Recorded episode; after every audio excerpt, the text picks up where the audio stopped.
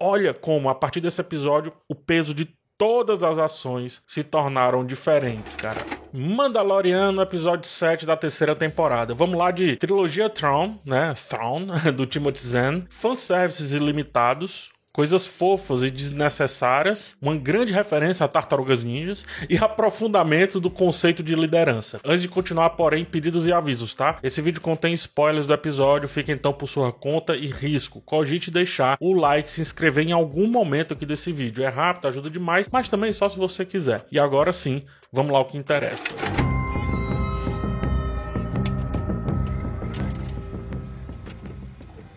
O grande trabalho desse capítulo aqui foi conectar tudo que aconteceu ao longo da temporada e ele acho que faz isso muito bem. A gente começa de maneira extremamente promissora do ponto de vista estético, quase como se a gente tivesse em Blade Runner, né, com a, a oficial anistiada entre aspas aqui andando para encontrar com o holograma do Moff Gideon e entregar um pouco mais desse grande plano aí que tá passando por detrás dos panos. Enfim, o Gideon, e isso é algo que me agrada bastante, é alguém que usa o furo do furo, ou seja, a lacuna da lacuna, né? Ele tem sim as mesmas ideias do antigo império, mas segue a partir de um caminho um pouco mais egoísta. Sabemos, obviamente, que o seu egoísmo tem um limite, porque a gente viu a configuração da primeira ordem na trilogia 7, 8 e 9, mas ainda assim é muito interessante vê-lo se aproveitando da lacuna da lacuna, ou seja, se aproveitando de quem se aproveita. Seu plano dito aqui ao melhor estilo vilão do Batman da década de 60, terrível cena, inclusive. Só faltou uma risada no final, mas eu sou do mal. O seu plano é construir uma raça suprema, combinando aí as melhores partes da clonagem entre Jedi e Mandalorianos. O que faz dele uma belíssima opção para ser baterista da cantora Aurora, mas mostra também o quanto a sua ideia de supremacia vai muito além do que os remanescentes do Império almejam. Agora o Gideon assemelha-se a uma figura hedionda, que é o anjo da morte, que infelizmente existiu na Segunda Guerra Mundial, inclusive até pela forma meio alegórica como ele desce ali de cima do plano, né, com o seu jetpack, sua roupa preta ali, literalmente trazendo morte, por aí vai. O anjo da morte foi o sórdido nazista que realizava experiências bizarras, cruéis, desumanas em prisioneiros, especialmente em campos de concentração. O lixo lá do Dr. Mengele. Ele é visivelmente uma figura de inspiração aqui para a vilania e para os propósitos do Moff Gideon. Na verdade, é uma mistura com também o Dr. Percy, né? Então, o Dr. Percy representa o lado mais cabal, mais direto desse cara que infelizmente existiu. E o, o Moff Gideon é essa figura do anjo da morte que é atrelada a esse desgraçado do Mengele. Enfim, o Conselho das Sombras, que anteriormente só havia aparecido nos livros, além de trazer todo esse clima que o Império nunca perdeu de fato, mostra como esses remanescentes precisam voar abaixo do radar e como as antigas lideranças são sempre a esperança da volta triunfal de um modelo. Tenha sido ele um modelo ruim ou bom, mas do antigo modelo. E ainda mais em face à tentativa do novo modelo prosperar e não conseguir, né? O que nesse caso é infelizmente, o modelo ideal, ou melhor, o momento ideal, por incrível que pareça, para o velho modelo ressurgir, inclusive como um novo, como se fosse algo retumbantemente novo. Nesse gap, né, nesse espaço, se uma liderança sobrepujar a do antigo modelo entre os dissidentes, ou seja, se algo velho representar algo novo para os dissidentes, automaticamente leva consigo toda a lealdade que já existiu um dia, mas vem também com o sentimento de novidade, né? E por isso também de esperança. É fundamental entender isso para entender a rapidez com que a primeira ordem ressurge. Parece uma cena simples, mas é especial para a gente entender todo o lance da primeira ordem. Snoke, né? Só antecipando aqui alguns assuntos lá da trilogia 789, não vem com a lealdade necessariamente criada pelo visto, mas provavelmente com a lealdade assimilada em relação a de Thrawn, né, que ainda dominava bastante ali. E por sua vez também o, o né, vem com essa, é, essa herança do Palpatine e do Vader. A aparição do Papai Hux, inclusive, mostra isso também, que muito da Primeira Ordem começa dali, só procurando, quem sabe, uma figura realmente relevante para seguir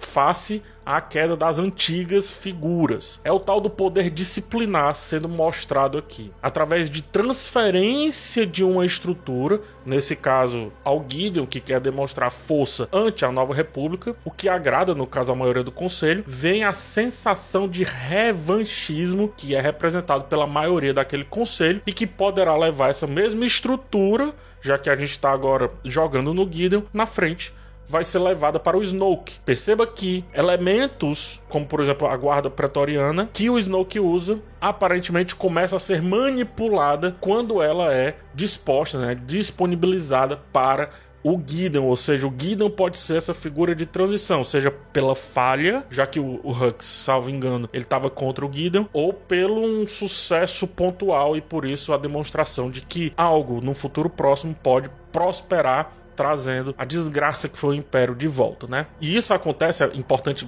demais entender, sem o lance do carisma que os outros líderes tiveram, porque agora a gente está falando de estrutura material. Então, é, nem ele, no caso o Snoke, nem o, o, o filho do Hux tem esse carisma. Eles têm estrutura, material, coisa. Então a importância das estruturas e sistemas de poder na formação e manutenção da lealdade, que é o que a gente viu acontecer aqui para com Gideon, em vez de focar apenas nas habilidades individuais daquele líder, ou como eu já disse, do seu carisma, garante que a primeira ordem tivesse ressurgido assim tão rapidamente, com tanta força, como aconteceu e como a gente viu no 789, né? Em resumo, ela pegou o espaço perfeito entre o Império e a Nova República, afinal, no Conselho praticamente só se falou em estrutura e throne, e atuou exatamente nesse espacinho. Tudo isso vem dos meus livros favoritos aí de Star Wars, né, a trilogia Thrawn, escrita pelo Timothy Zahn. Atreus coloca aqui na tela o Herdeiro do Império, link no primeiro comentário, tá? Essa trilogia com a aquisição da Lucasfilm pela Disney viraram Legends, ou seja, deixaram de ser canon né? Mas agora, como muitas coisas já aconteceram, vão voltando aqui aos poucos. Então tira aquela face do Luke, né, a importância dos Jedi e deixa mais essa questão política que é o que me agrada mais na trilogia Throne. O episódio inclusive trouxe o Capitão Pelion aqui para o Conselho das Sombras, bem como também algumas discussões desse livro Herdeiros do Império. O Capitão Gilad Pelion é um oficial extremamente leal da Marinha Imperial. Ele serviu durante o Império Galáctico, né? E posteriormente sob o comando do Grão-Almirante Thrawn, continuando inclusive o seu serviço mesmo após se recusar ali a se render. Então ele continuou atuando mesmo depois que houve de certa forma uma vitória, uma rendição e etc, né? Essa rendição agora a gente entende que foi é, para anistia, então ele não é anistiado. O Pelion, ele é conhecido por suas notáveis habilidades táticas e desempenhou um papel importantíssimo na trilogia Thrawn, além também de alguns alguns outros livros e histórias aí do universo expandido de Star Wars. Dia eu posso falar mais sobre ele. Eu tive uma conversa com o Timothy Zahn, que é o autor dessa trilogia, quando ele teve aqui no Brasil, no qual eu mencionei que o Pelion me lembra bastante o almirante Karl Dönitz. Dönitz ele foi um comandante naval alemão durante a Segunda Guerra Mundial, liderou os temíveis submarinos U-boats, né? Você deve vê-los ali no filme do Tom Hanks chamado Greyhound. E mesmo com as derrotas levando quase ao fim ali da Segunda Guerra, o Dönitz era tão importante que continuar a servir, não, não só importante, muito leal, que continuar a servir enquanto muitos ali já iam se rendendo. Ele chegou, inclusive, a ser nomeado pelo Hitler como seu sucessor nos últimos dias ali do conflito, só para você ter uma ideia do tamanho dessa figura ali para os nazis, né? Então, por mais que o Thrawn seja uma figura que fica entre o Hitler e o próprio Donitz como um IC da vida real levada à fantasia, adaptando esse IC, foi o que eu falei pro Timothy Zahn, né? O Capitão Gilad Pelion pode ser considerado o Donitz de Thrawn dada toda a sua lealdade ao líder, mesmo com ele desaparecido nesse caso. E sim, na época o Timothy Zahn concordou, não sei hoje. Toda essa questão do Conselho das Sombras, esses detalhes muito específicos, são para mim ponto altíssimo aqui desse episódio. É onde eu me encontro totalmente do jeito que eu gosto de estar, né, de pertencer a Star Wars. E acho que mais do que isso, é puro fanservice também, só que é a favor da narrativa, a favor de finalmente criar uma ameaça palpável para a temporada. E aqui vem uma crítica à temporada, porque o que aconteceu nesse episódio me leva a refletir como algumas cenas é, elas poderiam, sei lá, estar espalhadas, destiladas em uma segunda linha narrativa sempre presente por aqui, né, ao longo dos episódios passados, quer que seja, o que adicionaria um pouco mais de tensão a tudo que a gente viu. A nave ali provando a fuga do Gideon, a meu ver, foi muito pouco, ainda mais depois da gente dar uma olhada no tanto de potencial que tem esse assunto, vide esse episódio.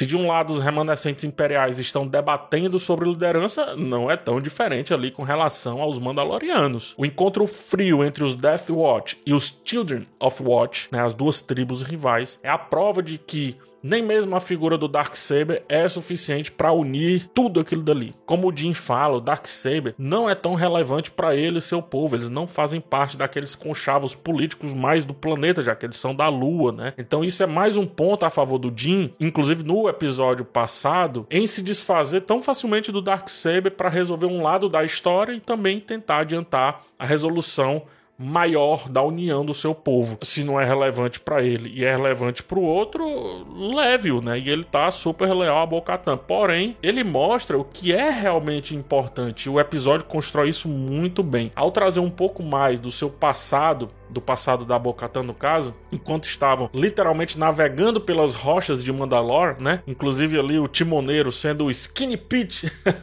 de Breaking Bad, a Bocatan ela adiciona uma visão de liderança honrada quando ela conta lá sobre o seu passado. Ora, se ela abrir mão do Darksaber pelo povo dela, ela tem a honra que a tribo do mando valoriza tanto e que ele mostra na atitude de dizer que vai segui-la a partir dali. Ao mesmo tempo, também a coloca em uma total necessidade de salvar o Jin, né? Quando ele foi capturado, já que ela falou em um passado de lealdade aos leais. Ou seja, tá tudo muito bem costurado, tudo muito bem montado. Então, se possuir o Darksaber, adicionada a honra que teve também entregá-lo no passado pro Gideon em um acordo que salvasse o seu povo, se isso não for o suficiente para ambos, ou seja, para ela guiar pela tradição e pela honra, né, Death Watch e Children of Watch no caso aí, então não há mais mais o que se faça para é, tornar a Bocatan a única líder possível desse contexto. O sacrifício do Paz Vizsla é também muito útil para uma tentativa de resolução dessa treta histórica. Ele faz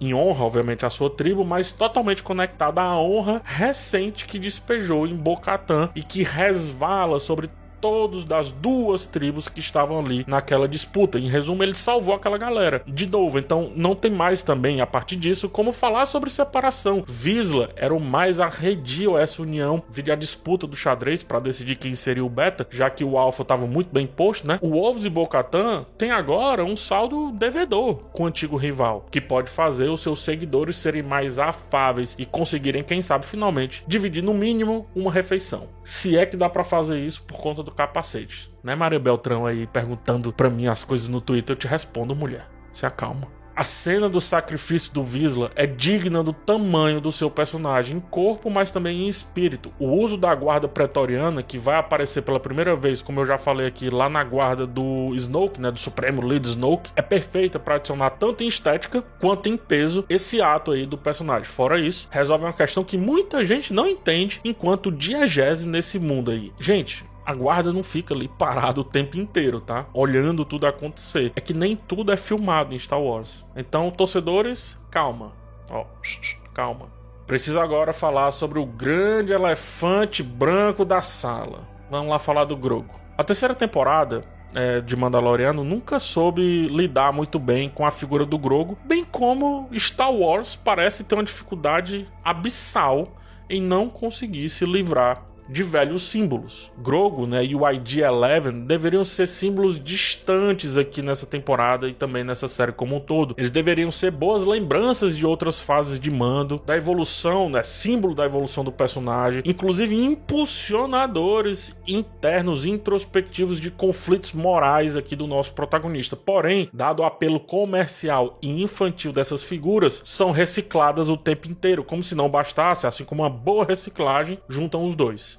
A cena em que o ID retorna e o Grogo se transforma então no Krang lá das Tartarugas Ninjas, ou então o vilão chiclete das Tartarugas Ninja, é tão desconexa que realmente eu me pergunto se tudo aquilo dali estava realmente presente nesse episódio aqui. Assim como se Grogo estava em algum momento dessa temporada, se foi planejado realmente isso. Ele via me parecendo um CGI sempre inserido à força, já que não possui nenhuma função narrativa. E mesmo agora que virou Krang, ainda parece ser um fruto de pós-produção. Ele não não está presente nas cenas abertas, sempre aparece por último na ação, quando é utilizado, e há sempre uma cena de recorte para encaixá-lo nas situações. É, eu acho, no mínimo, deselegante. Porém, para que eu não sou deselegante com os fãs que sustentam esses velhos e inúteis símbolos em qualquer produção de Star Wars, a única diferença de Grogo antes e depois desse episódio é o quão pesado ele ficou, é o quão pesado se tornou esse chaveiro? Será que uma cena impactante no próximo episódio, agora que ele pode ter uma função narrativa, já que o Mando está novamente em perigo, vai salvar tanto esse desperdício narrativo? Pior que sim, do ponto de vista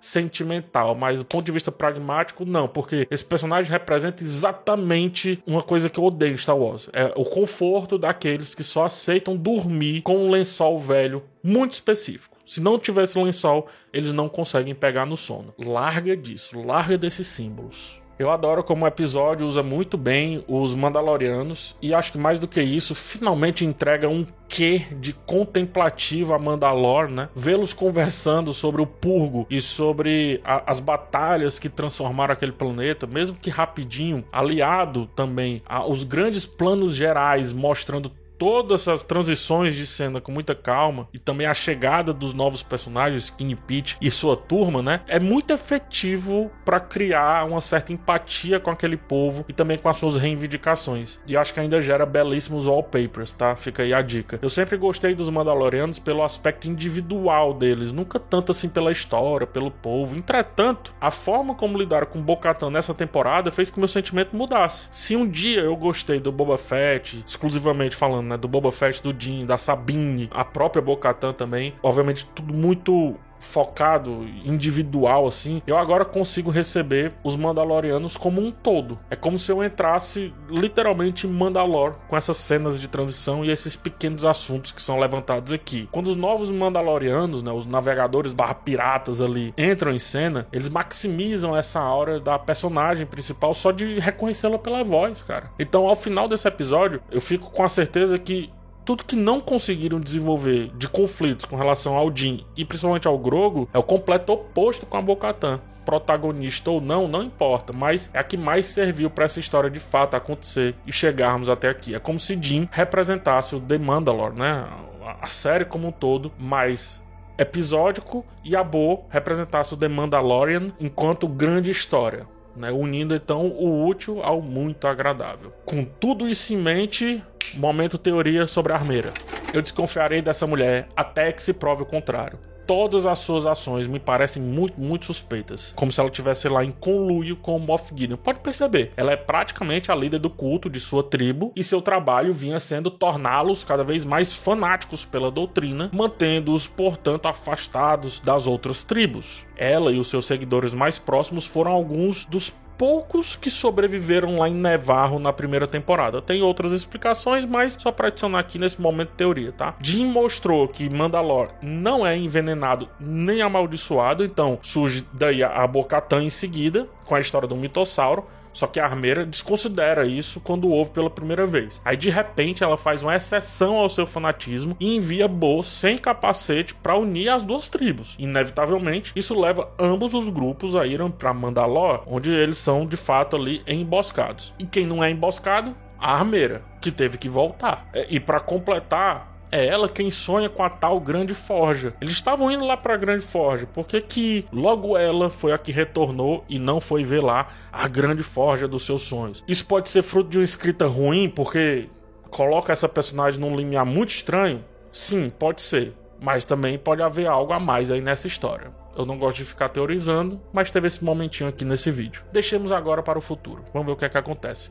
Fim do momento teoria. A ação mandaloriana é brutal e a câmera aberta também ajuda a entender isso. As novas tropas de Gideon são sim um bom desafio, adicionam certa dificuldade para aqueles guerreiros tão perfeitos, né, tão implacáveis. E eu acho que mais do que isso, é um pouco mais de expansão aí para o universo Star Wars e a gente ama que esse universo seja expandido e também, obviamente, traz coisas que estavam guardadas ali apenas nos livros. Ver o Jin ser capturado, todas as suas armas, sua armadura, tudo sendo retirado, táticas dos Mandalorianos sendo usadas contra eles mesmos, só não é melhor do que entender como Gideon tinha em Mandalore um posto avançado do Império. E ao colocar o planeta nessa equação, cria uma belíssima desculpa em como a Nova República não viu essa velha, nova, grande força se formar. É uma saída que eu acho funcional, inteligente, nova e coloca assim os Mandalorianos ainda um pouco mais nesse grande jogo político que existe entre esses dois momentos históricos de Star Wars. Finalmente temos um desafio não só para o Jim, mas para a temporada como um todo, entre a direção linda do Rick Famuyiwa, mais aprofundamento de alguns personagens e bons fanservice, eu me pergunto, por que não antes, ó Dunk Ferrick? Por que não antes, né? Daria para ter feito